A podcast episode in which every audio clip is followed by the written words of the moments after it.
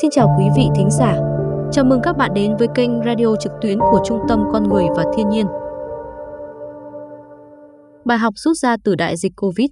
Tác giả: Sử gia người Nhật, Yuval Noah Harari. Lược thuật: Cao Hồng Chiến. Nguồn: Tạp chí Tia sáng.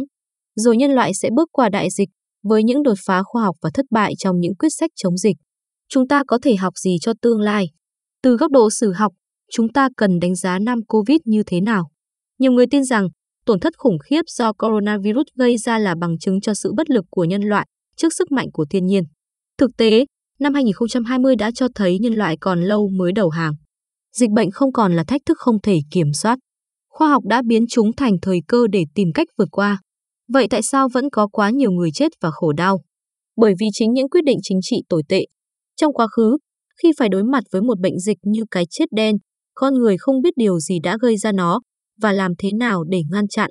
Khi đại dịch cúm 1918 xảy đến, các nhà khoa học giỏi nhất đã không thể xác định được loài virus, đưa ra các biện pháp đối phó vô ích và không thể phát triển một loại vaccine hiệu quả. Nhưng với COVID-19, tình thế rất khác. Hồi chung cảnh báo đầu tiên về trận dịch tiềm ẩn được sóng lên từ cuối tháng 12 năm 2019. Đến ngày 10 tháng 1 năm 2020, các nhà khoa học không chỉ phân lập được virus mà còn giải mã bộ gen của nó và công bố lên Internet. Sau đó vài tháng, người ta đã biết rõ các biện pháp có thể làm chậm và ngăn chặn các chuỗi lây nhiễm. Trong vòng chưa đầy một năm, một số vaccine hiệu quả đã được sản xuất hàng loạt. Trong cuộc chiến giữa con người và mầm bệnh, chưa bao giờ con người lại mạnh mẽ đến thế. Chuyển đổi cuộc sống số, cùng với thành tựu chưa từng có về công nghệ sinh học, năm Covid cũng chứng kiến sức mạnh của công nghệ thông tin. Trong các thời đại trước đây, loài người hiếm khi ngăn chặn được bệnh dịch, bởi vì con người không thể theo dõi các chuỗi lây nhiễm trong thời gian thực và bởi vì chi phí tốn kém của việc phong tỏa kéo dài. Vào năm 1918, bạn có thể cách ly những người bệnh cúm nặng, nhưng không thể theo dõi quá trình di chuyển của người mắc bệnh không triệu chứng hoặc đang trong giai đoạn ủ bệnh. Và nếu ra lệnh cho toàn bộ dân số của một quốc gia phải ở nhà trong vài tuần, điều đó sẽ dẫn đến một nền kinh tế bị tàn phá, xã hội suy sụp và đói kém trên diện rộng. Năm 2020, công nghệ giám sát số đã giúp việc theo dõi, và xác định chính xác các vật trung gian truyền bệnh dễ dàng hơn rất nhiều, giúp việc kiểm dịch chọn lọc hơn và hiệu quả hơn. Quan trọng hơn tự động hóa và Internet đã làm cho việc phong tỏa kéo dài trở nên khả thi, ít nhất là tại các nước phát triển. Trong khi tại một số khu vực đang phát triển, trải nghiệm của con người vẫn gợi nhớ về nỗi u ám của bệnh dịch trong quá khứ thì tại các nước phát triển, cách mạng số đã thay đổi mọi thứ. Trong hàng ngàn năm, sức lao động đóng vai trò thiết yếu đối với sản xuất lương thực, với khoảng 90% người dân làm nông nghiệp.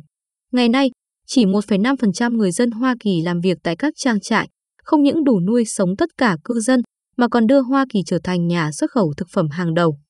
Hầu như tất cả các công việc đồng áng đều do máy móc thực hiện và chúng miễn nhiễm với bệnh dịch. Do đó, việc đóng cửa chỉ gây ra tác động nhỏ đối với canh tác nông nghiệp.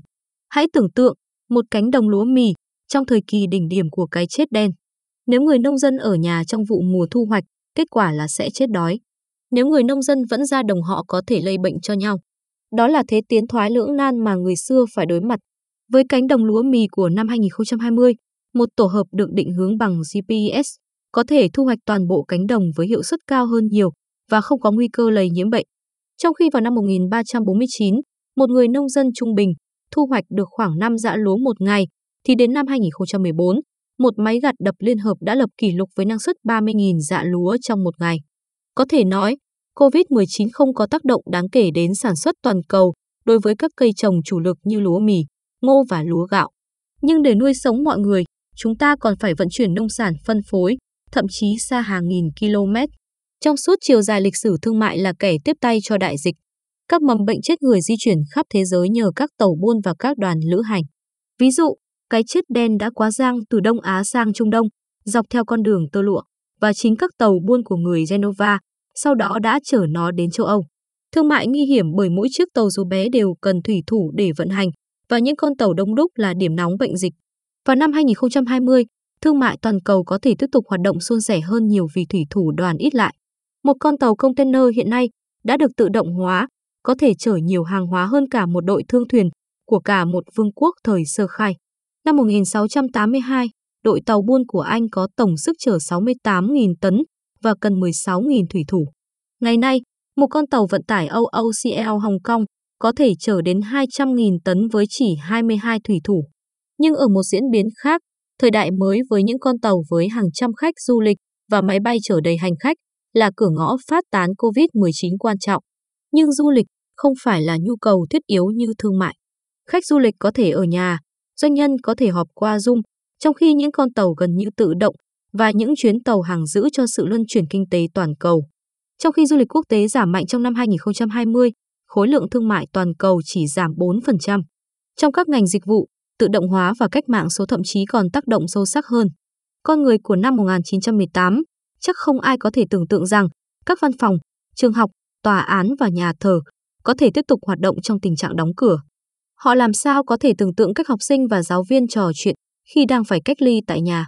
Tất nhiên là các tương tác trực tuyến có nhiều nhược điểm, nhất là những tổn thất tinh thần to lớn. Năm 1918, loài người chỉ sống trong thực tại và khi virus cúm quét qua nhân loại không còn nơi nào trốn chạy. Nhân loại ngày nay sống trong hai thế giới thực và ảo, và khi coronavirus lưu hành qua thế giới thực, nhiều người đã chuyển phần lớn cuộc sống của họ sang thế giới ảo, nơi virus không thể bám đuổi. Tất nhiên, con người là một thực thể không thể số hóa toàn bộ. Năm Covid đã nêu bật vai trò của các ngành nghề được trả lương thấp trong việc duy trì văn minh nhân loại như y tá, công nhân vệ sinh, tài xế xe tải, thu ngân, người giao hàng. Người ta thường nói, mọi nền văn minh chỉ cách sự man dợ dăm ba bữa ăn. Vào năm 2020, những người giao hàng là sợi tơ mỏng manh gắn kết văn minh và là huyết mạch gắn kết thế giới thực giữa chúng ta. Kết nối Internet. Khi nhân loại số hóa và tự động hóa cuộc sống, chuyển dịch sang hoạt động trực tuyến, chúng ta phải đối mặt với những nguy hiểm mới. Một trong những điều đáng chú ý nhất của năm Covid là Internet không bị quá tải và gián đoạn. Một cây cầu khi có lưu lượng giao thông quá mức có thể bị tắc nghẽn hoặc sụp đổ. Nhưng Internet thì không, mặc dù trong năm Covid, các văn phòng, nhà thờ, trường học chuyển sang trực tuyến hầu như chỉ trong một đêm. Chúng ta nhận ra cuộc sống vẫn tiếp diễn, dù cả một quốc gia đang bị phong tỏa. Hãy thử tưởng tượng, điều gì sẽ xảy ra nếu cơ sở hạ tầng kỹ thuật số gặp sự cố.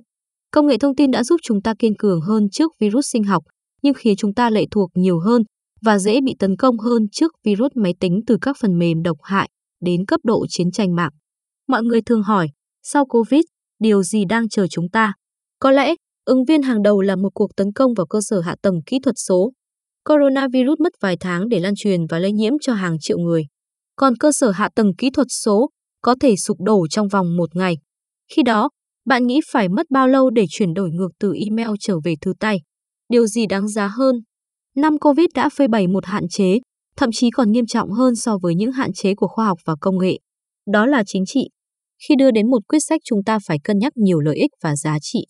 Và vì không có cách tối ưu để xác định lợi ích và giá trị nào là quan trọng hơn, nên không có cách nào khoa học để quyết định những gì chúng ta nên làm. Ví dụ, khi quyết định có áp đặt lệnh phong tỏa hay không, người ta thường chỉ cần đặt câu hỏi có bao nhiêu người mắc COVID-19 nếu chúng ta không ban bố lệnh phong tỏa. Chúng ta cũng nên đặt câu hỏi có bao nhiêu người sẽ bị trầm cảm nếu chúng ta áp đặt một đợt phong tỏa. Bao nhiêu người sẽ thiếu dinh dưỡng? Bao nhiêu người phải nghỉ học hoặc mất việc? Bao nhiêu người bị bạo hành hoặc sát hại bởi vợ chồng của họ? Ngay cả khi tất cả dữ liệu của chúng ta là chính xác và đáng tin cậy, chúng ta nên luôn hỏi điều gì đáng giá hơn và được ưu tiên. Làm thế nào để cân đối các con số đang đối nghịch nhau? Đây là vấn đề chính trị hơn là khoa học. Các chính trị gia cần cân bằng giữa các vấn đề y tế, kinh tế và xã hội để đưa ra chính sách toàn diện. Trong năm Covid, giám sát đại chúng đã được hợp pháp hóa và phổ biến hơn. Chống lại dịch bệnh là quan trọng, nhưng nó có đáng để hủy hoại sự tự do. Bất kỳ dữ liệu nào thu thập về con người, đặc biệt về dữ liệu sinh học, phải được sử dụng để hỗ trợ con người hơn là để thao túng và kiểm soát. Bác sĩ riêng biết những điều cực kỳ riêng tư của tôi và tôi chấp nhận điều đó vì tin tưởng bác sĩ sẽ sử dụng dữ liệu này vì lợi ích của tôi. Bác sĩ của tôi không được bán dữ liệu này cho bất kỳ công ty hay đảng phái chính trị nào. Giám sát luôn phải là giao tiếp hai chiều.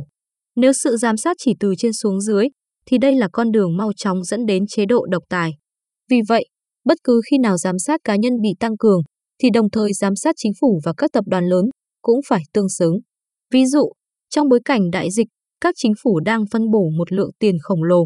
Quy trình này phải được minh bạch hơn nữa. Với tư cách một công dân, tôi muốn dễ dàng xem ai nhận được tiền và ai là người quyết định số tiền đi đâu. Tôi muốn đảm bảo tiền được cấp cho các doanh nghiệp thực sự cần hơn là cho một đại công ty mà chủ sở hữu của nó là bạn của một bộ trưởng.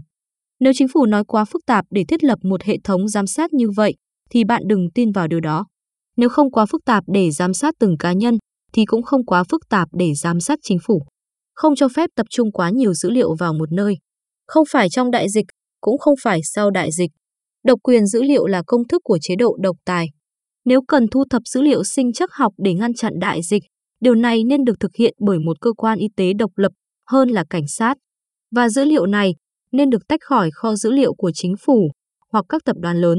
Chắc chắn sự phân tán dữ liệu sẽ gây ra sự kém hiệu quả, nhưng đó là một tính năng hơn là một lỗi.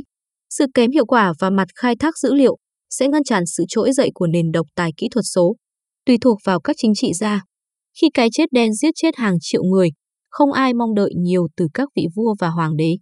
Khoảng một phần ba dân số Anh đã chết trong làn sóng dịch hạch đầu tiên, nhưng cũng không khiến vua Edward III bị mất ngôi. Rõ ràng, ngăn chặn đại dịch là việc vượt quá khả năng của nhà cai trị, nên không ai đổ lỗi cho họ. Nhưng ngày nay, loài người có trong tay các công cụ hữu hiệu để ngăn chặn COVID-19. Một số quốc gia, từ Việt Nam đến Úc đã chứng minh ngay cả khi thiếu vaccine, vẫn có các công cụ để ngăn chặn đại dịch, mặc dù phải trả giá đắt về kinh tế và xã hội. Chúng ta có thể đánh bại virus, nhưng không chắc mình có sẵn sàng trả giá cho chiến thắng. Đó là lý do tại sao các thành tựu khoa học đặt lên vai các chính trị gia một trách nhiệm lớn lao. Điều không may là quá nhiều chính trị gia đã không thực hiện được trách nhiệm này. Ví dụ, các tổng thống dân túy ở Mỹ và Brazil đã hạ thấp sự nguy hiểm của dịch bệnh, từ chối ý kiến các chuyên gia mà chỉ lưu tâm đến các thuyết âm mưu. Họ đã không đưa ra kế hoạch hành động đúng đắn cho liên bang, trong khi nỗ lực phá hoại hành động ngăn chặn dịch bệnh của chính quyền các tiểu bang và thành phố. Sự cầu thả và thiếu trách nhiệm của chính quyền Trump và Bolsonaro đã dẫn đến hàng trăm nghìn ca tử vong có thể phòng tránh được. Tại Anh, ban đầu chính phủ bận tâm tới Brexit hơn là COVID-19. Chính sách phân ly của chính quyền Boris Johnson đã thất bại trong việc cô lập nước Anh khỏi mối nguy hại thật sự là virus. Quê hương Do Thái của tôi cũng phải hứng chịu sự quản trị yếu kém. Trên thực tế, Israel cũng là một quốc đảo tương tự như Đài Loan, New Zealand và Sip, với biên giới khép kín và chỉ có một cửa khẩu nhập cảnh chính là sân bay Ben Gurion.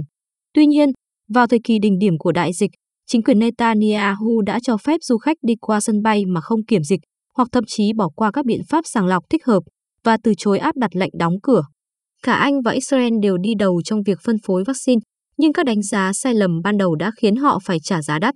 Tại Anh, đại dịch cướp đi sinh mạng của 12.000 người, đứng thứ 6 thế giới về tỷ lệ tử vong trung bình. Trong khi đó, Israel có tỷ lệ mắc đứng hàng thứ 7 thế giới, và để ngăn thảm họa tiếp diễn, họ phải ký thỏa thuận đổi dữ liệu lấy vaccine, chia sẻ dữ liệu y tế có giá trị khổng lồ với Pfizer để đổi lấy đủ vaccine sớm nhất. Giao dịch đã gây lo ngại về quyền riêng tư và độc quyền dữ liệu. Đồng thời, chứng minh dữ liệu của công dân là một trong những tài sản nhà nước giá trị nhất. Trong khi chỉ vài quốc gia hoạt động tốt, nhân loại nói chung, đến nay vẫn thất bại trong việc ngăn chặn đại dịch hoặc đề ra kế hoạch toàn cầu để đánh bại virus. Những tháng đầu năm 2020 diễn ra như một vụ tai nạn trong cuộn phim quay chậm. Truyền thông hiện đại giúp mọi người trên thế giới theo dõi theo thời gian thực những hình ảnh đầu tiên từ Vũ Hán, sau đó là Ý và nhiều quốc gia khác, nhưng không có lãnh đạo toàn cầu nào xuất hiện để ngăn chặn thảm họa đang nhấn chìm thế giới. Khi các công cụ đã sẵn sàng thì chúng ta vẫn thường xuyên thiếu sự khôn ngoan chính trị. Liên kết quốc tế Một lý giải cho sự ngăn cách giữa thành công về khoa học và thất bại trong các quyết sách chống dịch là các nhà khoa học có xu hướng hợp tác toàn cầu, trong khi các chính trị gia lại có xu hướng thù địch, làm việc dưới sự căng thẳng và không chắc chắn. Các nhà khoa học khắp thế giới tự do chia sẻ thông tin và nương tựa vào những phát hiện và hiểu biết của nhau. Nhiều dự án nghiên cứu quan trọng được thực hiện bởi các nhóm đa quốc gia. Ví dụ, một nghiên cứu quan trọng chứng minh hiệu quả của các biện pháp đóng cửa được tiến hành đồng thời bởi các nhà nghiên cứu từ 9 tổ chức, một tại Anh, ba tại Trung Quốc và năm tại Mỹ. Ngược lại, các chính trị gia đã không thể thành lập một liên minh quốc tế chống lại virus và không thể đồng thuận về một kế hoạch toàn cầu. Sự thiếu hợp tác toàn cầu không chỉ thể hiện trong cuộc chiến thông tin, mà còn trong sự tranh giành các trang thiết bị y tế đang khan hiếm.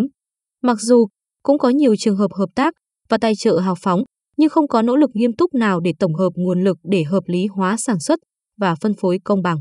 Chủ nghĩa dân tộc vaccine đã tạo ra sự bất bình đẳng mới giữa các quốc gia. Thật đáng buồn khi nhiều người không hiểu một sự thật đơn giản về đại dịch rằng chừng nào virus vẫn tiếp tục lây lan ở bất cứ đâu, không quốc gia nào có thể an toàn thật sự.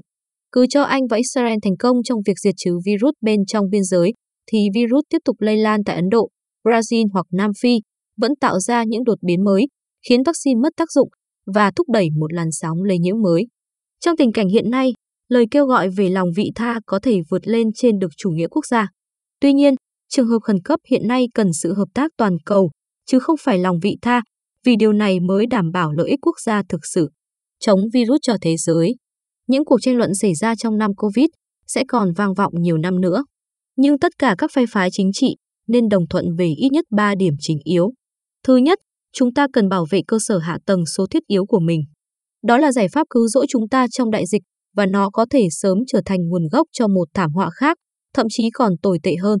Thứ hai, mỗi quốc gia nên đầu tư nhiều hơn vào hệ thống y tế công cộng của mình. Điều này có vẻ hiển nhiên, nhưng các chính trị gia và cử tri đôi khi vẫn ăn may, mặc dù bỏ qua những bài học rõ ràng nhất. Thứ ba, chúng ta nên thiết lập một hệ thống toàn cầu mạnh mẽ để giám sát và ngăn chặn đại dịch. Trong cuộc chiến lâu dài giữa nhân loại và mầm bệnh, trận địa chính là cơ thể mỗi chúng ta. Nếu bất kỳ cửa ngõ nào bị xuyên thủng, toàn mặt trận sẽ đều nguy khốn. Ngay cả những người giàu nhất hành tinh cũng có lợi ích cá nhân trong việc bảo vệ những người nghèo nhất ở các nước kém phát triển. Nếu một virus nhảy từ rơi sang người ở một ngôi làng hẻo lánh trong một cánh rừng heo hút, có thể nó sẽ xâm nhập phố Wall chỉ vài ngày sau đó. Nền tảng của hệ thống chống lại dịch hạch toàn cầu vẫn đang tồn tại dưới mô hình Tổ chức Y tế Thế giới và một vài tổ chức khác. Nhưng ngân sách dành cho hệ thống này rất ít ỏi và hầu như không đem lại lợi ích chính trị. Chúng ta phải trang bị cho nó các ảnh hưởng chính trị và ngân sách cần thiết để nó không bị lệ thuộc vào các suy nghĩ bất chợt của các chính trị gia thực quyền. Một số cơ quan y tế toàn cầu độc lập sẽ là nền tảng lý tưởng để tổng hợp dữ liệu y tế, theo dõi các nguy cơ tiềm ẩn, cảnh báo và điều hành công tác nghiên cứu và phát triển. Nhiều người lo ngại COVID là sự khởi đầu cho một làn sóng dịch bệnh mới. Nhưng nếu các bài học trên được tiếp thu, cú sốc như COVID có thể xảy đến ít thường xuyên hơn. Loài người không thể ngăn chặn sự xuất hiện của các mầm bệnh mới, bởi đây là tiến trình tự nhiên, đã diễn ra hàng tỷ năm và còn tiếp tục trong tương lai. Nhưng hiện nay, chúng ta có kiến thức và công cụ cần thiết để ngăn chặn sự lây lan của chúng. Nếu một đại dịch khác tấn công nhân loại vào năm 2030, thì đó không phải là một thảm họa tự nhiên không thể kiểm soát, cũng không phải là sự trừng phạt của Chúa Trời, mà là thất bại của con người, chính xác hơn là thất bại về chính trị. Cảm ơn các bạn đã lắng nghe. Mời các bạn đăng ký kênh radio để đón nghe thông tin cập nhật hàng tuần của chúng tôi. Chúng tôi cũng có các kênh thông tin khác trên website, Facebook và YouTube. Mời các bạn ghé thăm